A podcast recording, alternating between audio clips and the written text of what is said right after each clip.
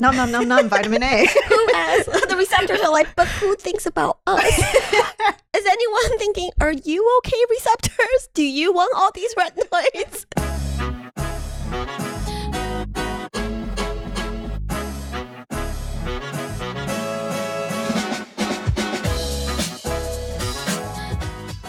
Okay, welcome back, everyone. This is the Chemist Confessions podcast, a human conversations on all the skincare science we talk about. I'm Gloria. I'm Victoria.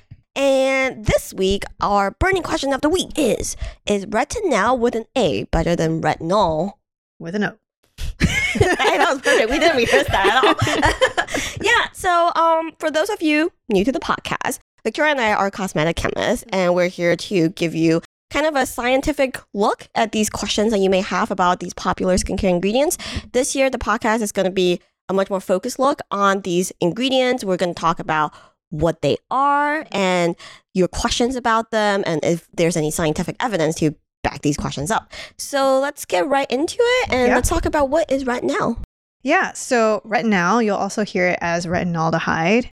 It's just another vitamin A ingredient. Basically, why it's starting to get a lot of press is because people are realizing that retinal only needs one conversion to turn mm. into retinoic acid versus retinol, which is, needs two. Um, and because of this, um, there's been a lot of questions about wait a second, why aren't we using retinal more Yeah. in cosmetics? In fact, I think we've noticed a lot more new products come out the market with retinal, and you'll hear claims like 10 times more potent than 20 retinol. Yeah, why stop there 30 times? and practically the same as tretinoin. um, but it's actually been around for many, many decades. Yes. And you might be wondering why isn't retinal more popular or comparable to retinol? And the reality is it's very unstable. So unstable. retinal is unstable. Retinal is like, yeah, literally wants to spontaneously combust. But um, to highlight how unstable it is, I pulled a, a little older study on it done in, back in 99. Can't believe I'm saying old study in 99 in the same sentence. Hey. um, but this study kind of looked at retinal and its potential treating acne or directly targeting the P. Mm. acnes bacteria. But the main takeaway is this little little segment that I'll read for everyone. In preparation for this test, they needed to keep the retinal, the reagent, in a stable condition. I love this. So this is kept, they said, and I quote, under argon atmosphere at four degrees Celsius for the in vivo study. Argon blink, it's pretty intense. Yeah, it's super pretty good. yeah, ultra inert and at refrigerator level. And they're like, please, please, please just be stable for this test. Please, please, please just let me run my study really quick. yeah, and I've seen like retinal stability studies done on the frame of 24 hours. Yes. So this might give you a little insight into just how why it's not very practical to formulate with retinal. I think that's a good point to bring up because um, if while we're doing our research and kind of brushing up on retinal, Mhm. a lot of the research being done right now is actually just focused on stabilizing Yeah. retinal. So there's a lot of comparisons to pure retinal, Mhm. and the time length is amazing. Yeah. It's like in 24 hours, the bars of degradation are like. yeah, and I think um, retinol has been around a lot longer because it's just within a reasonable time frame where you can formulate with it. just stable enough. Yeah, and much longer years of encapsulation work done too. But now they're trying to look at putting retinal also in some sort of encapsulation network so Mhm. that's more stable. Yeah, and I was just gonna say like the the types of encapsulation is actually even more diverse than retinol right now. I think for the most part, retinol I think is probably in a pretty comfortable place, at least for us, Mhm. um, seeing it on the kind of like ingredient side. Mhm. Um, but you've got the most interesting attachments from not just your classic liposomes to like cyclodextrin. They're doing Mhm. nano um, encapsulations. They're doing all sorts of things to try to stabilize this guy. So, anyways, it's just yeah. One such technology I kind of want to um, showcase to everyone here. This was done, and just to show you guys how new this stuff is. Mm. This paper came out, I believe, 2021 or maybe Mhm. even 2022. It's like a double layer technology. It's not. It's they go into the first layer of stabilization and then a second layer of stabilization, and they compared it with just one layer and like a regular liposome, and then the double layer protection with just retinal. And you can see that the scale is at just 24 hours. Yeah. And the retinal, the double layer protection is much, much more robust than the single layer protections. And you can tell from pure retinal that after just 24 hours, Degradation of almost 40%. Yeah. Pretty good. and yeah, uh, Gloria's, I think what you describe is no joke. Like, so they attach it to cyclodextrin, Mhm. then they further wrap it in a liposome. So you've got double, basically this like double encapsulation that has to happen. Mhm. And this is just stability. So I think one thing we talked about in retinol was like just encapsulating doesn't mean that your work is over. You're like have a product that's ready to put in cosmetics. So now you stabilize it, but now what? Like yeah. is it actually going to be able to release? Mhm. Um, does it continuously just stay in that thing and doesn't actually interact with the things you want it to to give you those benefits? So that's just they're literally just scratching the surface. yep, absolutely. Yeah. I threw in this like wrench into this whole thing because I think we always talk about how, you know, we want these vitamin A stiff to um, interact with our retinoic acid receptors. Yep. Has anyone asked what even retinoic acid receptors are? Like, are they just like little grabby hands in our body that are like, nom, nom, nom, nom, vitamin A? who has the receptors are like, but who thinks about us? Is anyone thinking, are you okay, receptors? Do you want all these retinoids? So I decided to look at retinoic acid receptors Mhm. and give everyone just a really quick bite size, bite sized, um, Seriously, bite size. There's a lot there. Bite sized amount of science around this. So retinoid receptors, they are nuclear receptors that are found in the fluid of our cells. Um, and what's interesting is you guys might think that retinoic acid is started in cosmetics, but actually it's been studied um, because of vitamin A deficiencies. So it and it actually because of the receptors, they actually lead to a lot of really important biological functions. So that's from our eyes to our diaphragm, respiratory system. So because of that, um, they've looked at it for vision growth and development, and also the not so great teratogenic effects on That's pregnant women. Yeah. Um, so I don't know if you remember that if you had listened to a adapalene episode, Gloria had talked about how adapalene only interacts with certain types of receptors. All right, so there's actually six of them, um, and there's ones that are classified as retinoic acid receptors. These are the RARs, and then there's a group that's called RXRs. These are called retinoid X receptors. And the reason why there's a difference is because, and I know you guys didn't ask for this, but I thought this was fascinating. This is, that fun, right, guys? yeah, only one the retinoic acid receptors um, only interact with one type of retinoic acid. You're like, excuse me, there's multiple types of retinoic acid. Okay, if any of you took Orchem, you guys will know that um, there's different. Um, I guess uh, how do I want to call it? There's different rotations Yeah. of the same molecule. The geometry of the molecule is slightly different. So one only takes one type, and then the other takes two types. Mm, And fun fact, all of the tretinoin you guys get is the trans retinoic acid. that's why sometimes you'll hear all trans or trans retinol Yeah. in the description as well. Exactly. And so, um, I guess the point of me sharing this is saying that, you know, I think in cosmetics, we always talk about it and we always feel like, oh, this is strictly targeted to skin. It's not. It's actually so important that um, they've done a lot of really kind of sad animal studies to understand the mechanism. Mhm. Um, some of them are actually for survival. Like these receptors are for our bodies to keep functioning. Um, so just keep that in mind. If you've always like you hear it, you don't know where it is in your body. Now you know it's in all of your cells, Mhm. and there's different types, and it's actually quite important. So that's it. Yeah, so fact. that's a little fun blip, and that's kind of the rundown of where we are in terms of okay, now that we've gone right now to a more stable place. That's part of the reason why you're, you're starting to see these in products. So after this little break, we'll dive right into the million dollar question: Is it better than retinol? Ooh. Looking for a moisturizer that does it all? Check out our Mr. Reliable. We pack clinically tested, barrier loving actives like ceramides, lactobacillus, and silymarin all into a lightweight, layerable texture that works well with all skin types. Yep, I have really dry skin, but I actually really hate the idea that a lot of brands out there think seems to think that we really like that thick, gunky, greasy night cream, You super don't, noisy texture. yeah, I will love a lightweight gel that just, you know, feels good and does the job.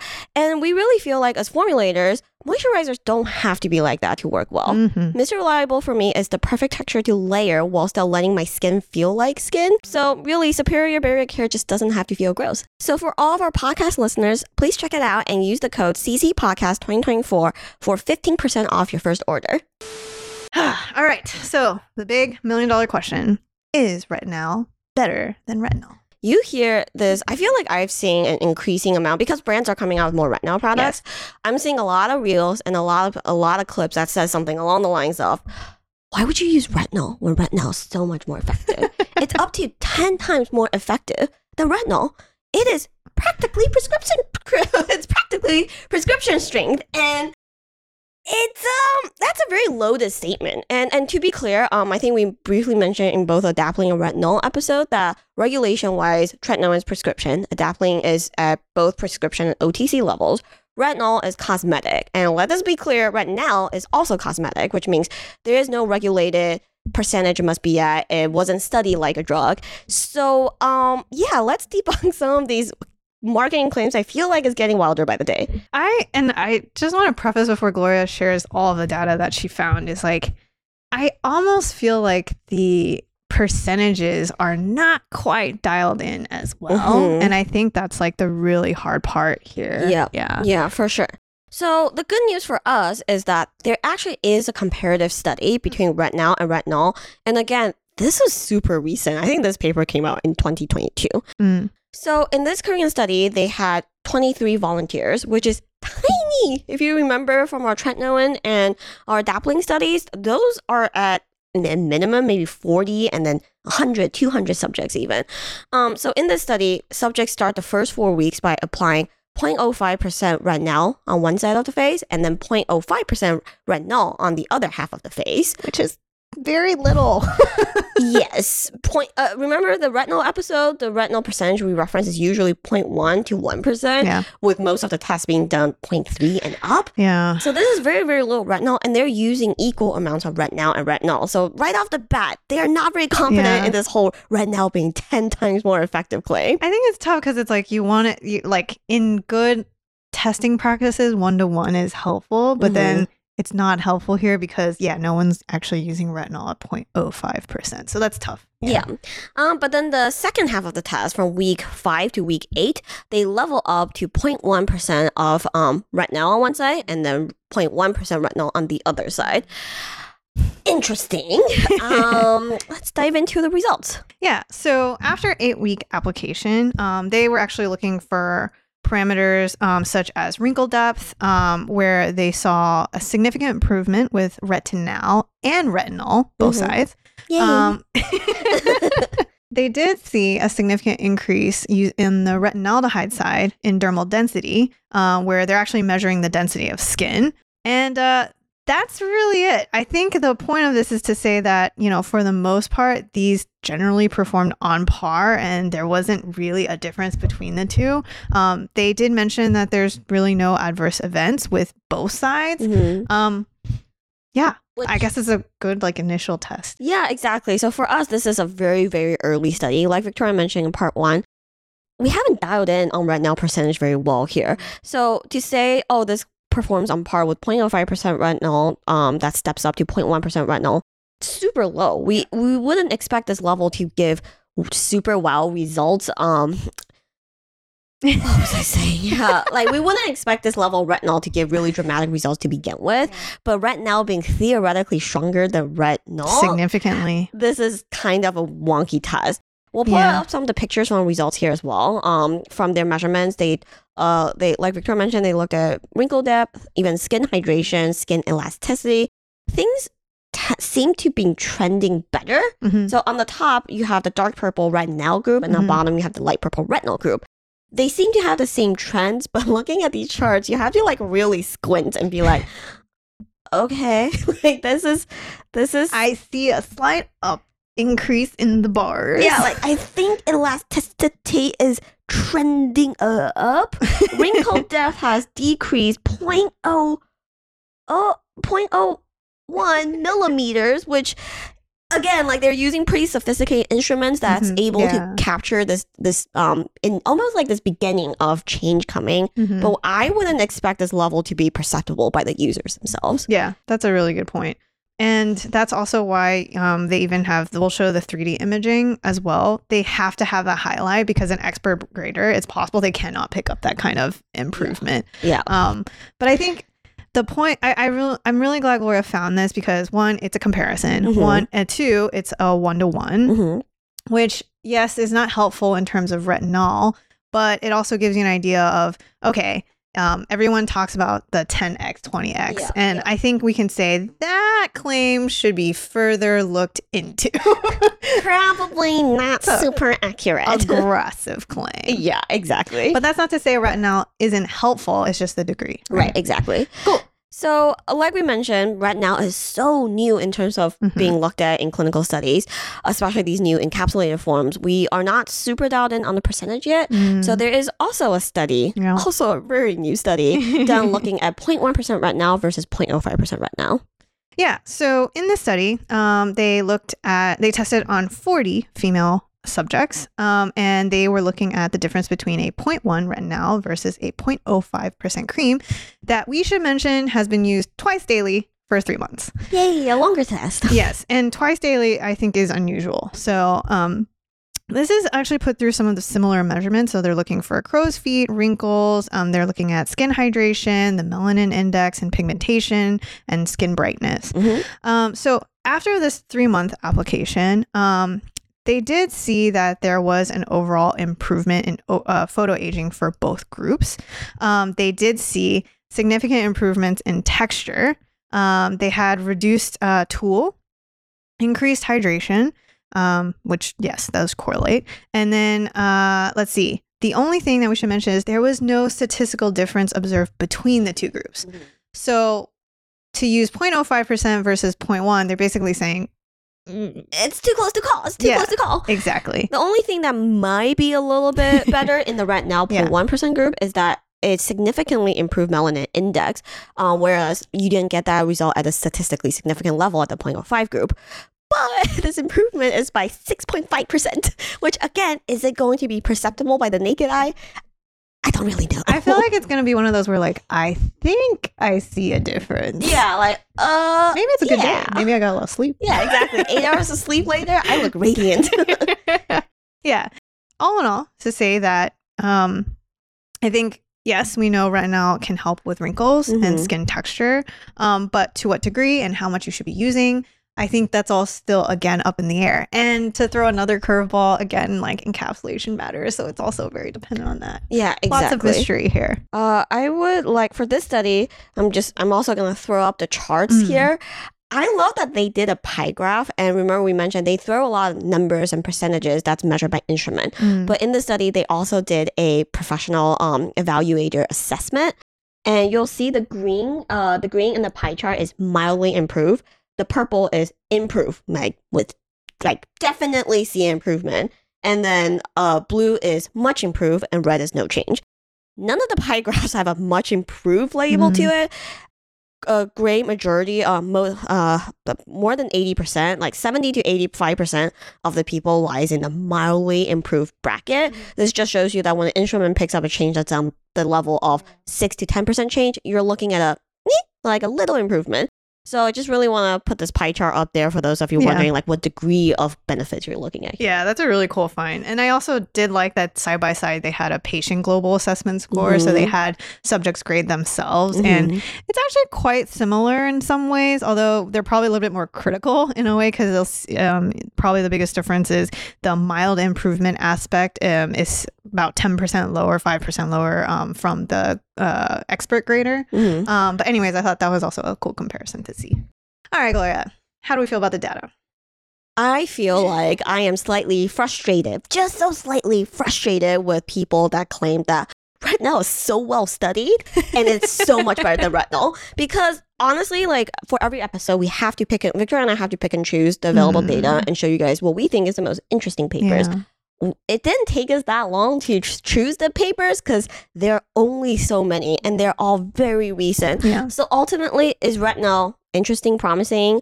almost as a chemist challenge to encapsulate, stabilize, and deliver benefits. Sure. Yeah. But so early, you just can't say that it's better than retinol. Totally. Um, and then, you know, again, I think we've talked about this before is whenever there's buzz, uh, it the the industry always tries to run before it can walk. Yeah. So this is kind of that scenario in a way, although it has the backing of retinoid understanding that, you know, it's kind of like feels a little bit more established. But, you know, so if they're giving you hard numbers, the 10x numbers, the X percent more, you know, we would say that's all pretty we're we're pretty skeptical at this point and uh let's hope they have some testing to back that up. Yep. Um, and I just really want to say that retinal, uh, retinol in general, most of the paper does focus on wrinkle reduction. Yeah. Um, there isn't a lot of papers looking more aggressively, more rigorously with things like hyperpigmentation. So Yeah. that probably definitely not for those of you looking for that. That's a really good point. All right, we're gonna take a really quick break before we get into the product landscape and how to use retinal in your routine. The animal fun fact is back. All right, this week is about the woodpeckers. Oh snap. These adorable red-headed birds you may have seen aggressively drilling into trees for their afternoon snack. But have you ever wondered why woodpeckers don't get concussions even though they can peck as fast as 20 pecks per second? Never thought that, but sure, yes. it turns out. Why don't they get constant concussion? Why, that's a great question, Victoria. it turns out woodpeckers are packed with safety cushions in their biology from an inner eyelid that holds their eyeballs in place to spongy bones that can absorb more shock and a really long tongue. It is so long. I used to think, I've always known that they have a long tongue. I used to think it's just to get to the bugs in the trees, but when it pulls back, it wraps around their brain. That image is so, So foul. yes, it is. It's like a It really literally is that. their tongue can be as long as a third of their body length and wrap around their brains to help cushion the blow. In fact, researchers are still looking at woodpecker biology to help inspire future generations of shock absorbing equipment. very cool. Very Thank cool. you guys. You're welcome. Fun fact: If you guys win trivia because of us, let us know. yep. So check out um, Wow. Google woodpecker tongues if you're curious. That's it. Tongues that wrap brains. Mm. Mm. It's quite an image. Stuff of nightmares. Yep. Thanks, Gloria. You're welcome. All right, All We are back. Let's get into retinal in your routine. cool. So, all right. I feel like I feel like the meat was a little Debbie Downery. You're this right. is almost like, wait, we didn't put you off, and you still want to try it? Awesome, let's let's go. okay. Yes.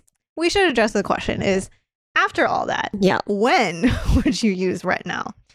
Okay, there's definitely a cohort that don't do well with retinol, and you're looking for retinol alternatives. yeah. And I think that's a fair avenue to wander down. Um, so, and I think the other thing too is everyone says retinal. Retinal is so much more gentle than retinol. You know the funny thing is that I've heard this claim in both directions of the retinol receptor spectrum. Yeah. It's like, oh, it's so much. It's like tretinoin strength without the irritation, and they're like, oh, it's more effective and more gentle than retinol. I'm like, how is it all these things? Everyone just really? hates retinol. yeah, like, mm. yeah, but um, I think just to kind of hone in on the fact that there's a lot of it we still don't understand and the percentages, and I want to say encapsulation does really help, and it's also why retinal is now a lot more well received because of that encapsulation aspect. Mhm. So definitely worth a try if you're looking for an alternative. Um, however, and oh, I was going to end on this, but I think we should just start with it. Is that if you are happy with your retinoid situation, whatever it is, whatever you're using, there's no need to switch to this new guy. Just you're yet. not missing out. Yeah, Yeah, you're not missing out yet. Um, there's still a lot we don't understand. Okay, so with that, let's talk about when you go shop for retinal. First of all, what percentage to target? Okay, so with the available data set, we'll say at least 0.05. Mhm. Um, that seems to be the starting point for a lot of researchers. But again, based on the data that we're seeing, 0.05 is really mild. Um, and in terms of efficacy, it might be claimed like 10x, so you might think of it as a 0.5% retinol, but we would say that this is probably No. equivalent to a 0.1% retinol max. Probably. yeah, and also keep in mind that some of these studies are using it twice a day, Yeah. which I think is quite important. Mhm. Um, okay, and then in terms of how to use, um, we're gonna say it's it, use it similar to your retinol products. Um, you know, a lot of these are gonna become uh coming in emulsion forms. Mhm. Um, some of them are quite yellow, I must say. Yeah, it's super yellow. Actually, you know what's interesting is in that encapsulation paper that I looked at from the really from the beginning of the episode, yeah. they have a picture of showcasing that this encapsulation technology actually help retinal dispersed bettering formulas. And the concoction is this sweater yellow, this mustardy, very, very Gloria bright stands in yellow. solidarity with retinoids right now. And you guys are wondering why the hell I wore this color. It's for right now. It's a great color. yeah, so a lot of them are this yellow, creamy thingy. I also find it funny your coffee cup. She's like really in the mood. I'm just diving in. I'm all in. Yeah. So um, you're going to want to use it um, after your serums and before your oils and balms. And I think one thing we want to add is we did try to scour the retinal landscape as of now. Mhm. Um, and I think we've already given you, you know, what percentage to aim for. Yep. 0.05 to 0.1%, probably a good starting point. Um, if you find any clinicals, I would go with that. Peach and Lily, they have a 0.1% retinal, and they did do a clinical. Mhm. Um, we won't go through the results, but I just want to point you and we'll, we'll give you a couple products to kind of give you an idea of the space. Um, so that would be one you can look at, look Mhm. at their claims. In terms of the space, you have Naturium, who offers actually a 0.05 and a 0.1% retinaldehyde, which I think is very cool. Um, try the 0.05%, especially if you have sensitive, dry, or just like haven't had a really good uh, experience with retinoids Mhm. in general. Elf also has a retinal, but weirdly enough, it's blended. So it comes with a 0.06% retinal with a 1% Granactive retinoid. I gotta be honest, I'm not into blends with retinaldehyde just yet. Me too. I think I agree with that. I also feel like with retinoids in general, when we are seeing a lot more blends of different retinoids, especially these new age Mhm. ones, I just feel like it's a very non-committal way of like buying insurance policy. It's like one of these retinoids gotta should do gotta do something. something, Let's see something. yeah. yeah, that's a good point.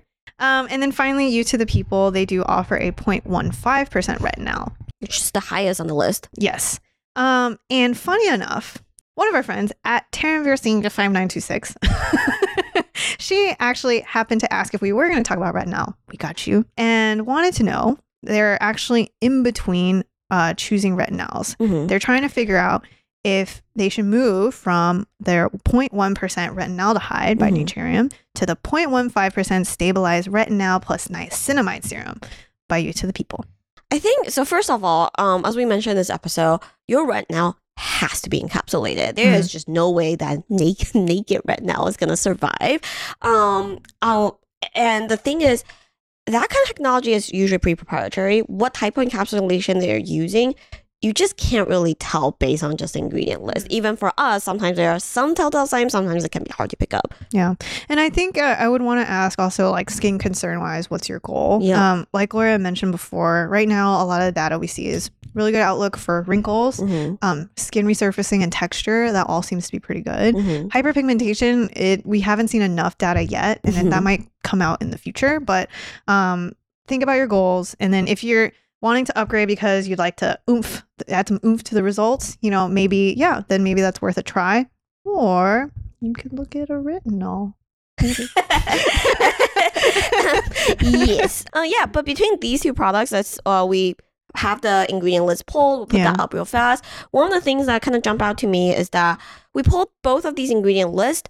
They have relatively similar levels to it. Um, we see a lot more supporting cast around the youth with people formula. It does come with five percent niacinamide, which could help with that brightening aspect that retinal may or may not be super helpful for. Um, it also has the classic ceramide blend somewhere in there. It's a pretty nourishing formula all around.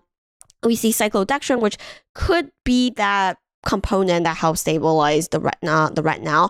But that's not to say that the Naturium one isn't. It's just again, like I mentioned, these which retinal tech they're using isn't super super clear to us. So ultimately, is it worth the price hike and also um, to get 0.05% more retinal? Maybe it, it it does seem like a heavier hitting formula. Um, so that's where where we'll leave that. Yeah. So I think, you know, if you've been seeing great results with retinaldehyde, you want to bump it up, Mhm. worth a try. Yep. If you, I don't know, I guess the only time maybe you wouldn't want to is because maybe you're still feeling like you're not, you know, yeah. I guess you're still dealing with maybe some side effects, dryness or whatnot. Um, then maybe it's just you're not quite ready yet. But yeah, Yeah. So cool. yeah. I gotta I gotta be honest. I think this category is just uh it's just budding. yeah. I think there's really gonna be so many more launches coming. and it'll be very interesting to see how this landscape expands. And of course, Gloria and I will also be monitoring a lot of the ingredient side, the behind the scenes side, to see what happens with this category. And it's going to change. So hopefully, this just gives you an idea of just even where to start, where to look. Um, but otherwise, I think we should do some Q and A because we've been getting a lot of questions. Yep, this is going to be a new segment that's hopefully here to stay on the podcast. Yeah. We're going to do a rapid fire style of your questions. Mhm. Um, we usually pull these on our Instagram stories, so definitely follow us there and kind of check out our stories here and there. We try to pull these out. Actually, I shouldn't. I shouldn't give you guys a day of the week. These come up randomly here and there. um, but yeah, definitely drop your questions there. You can definitely drop us questions on YouTube as Mhm. well. But let's dive into it. Our first your questions answered segment. All right. So at ac.normala05, she asked, she or he asked, do we have enough data about retinal? No. No. Moving on. uh, very, very, very sparse compared to more classic ones like retinol, Yeah. adapalene, and tretinoin, the first three we covered this year. So Yeah. definitely not really. but we imagine more to come. Yes. All right, next question. At Kenzie Genist asks, can it be used with sensitive skin slash perioral dermatitis? Uh, well, I will say the clinicals we all pulled, all of them say no adverse side effects reported. But remember, they're very small, and these aren't necessarily tested on people with reported sensitive skin. So we'll say still proceed with caution. It is probably a little bit more gentle than your retinol than tretinoin, but it's so formula dependent and so new. Definitely still patch test and acclimate your skin. Yeah, so maybe start with a 0.05, try it maybe twice, three times a week, see how skin does, mm-hmm. increase frequency. Yep. All right, last question. This is from at Bert Meyer at. Oh, sorry. I was blown away by this name. Okay, at Bert Meyer. Can a low, I guess, a low amount of a retinoid convert convert back to retinyl ester in the skin? Uh, theoretically, yes, those reactions are two way streets. Uh, is it useful after it becomes, it turns back to retinyl ester? Does it eventually come back and interact with your receptors? Does it stay there? Does your skin store it for a long time? I there's nothing really on it. So yeah, Also, this is kind of a fun science question. We appreciate it. I just want to know was this like a shower question? Like, did this Shower shower up in thought, the like- shower thought? but does it go backwards? Yeah. yes, the train does roll back both directions all at the same time. As you put on retinol on your face, we're like, hmm, Are you it- your retinyl palm? yeah. Are you going back to sleep as the dormant retinyl palm? Wake up! Wake up! Great question. Yeah. All right, guys. Well, that's the end of this episode. We hope it's helpful and at least just a place to start in the Mhm. retinal landscape. Yep. All right. So, with that, where can they find us, Gloria? You can find us on Instagram at chemist.confessions. The story polls sometimes have our questions. Um, you can write to us at info at chemistconfessions.com. Our website is chemistconfessions.com. And we will see you guys next week. Bye, guys.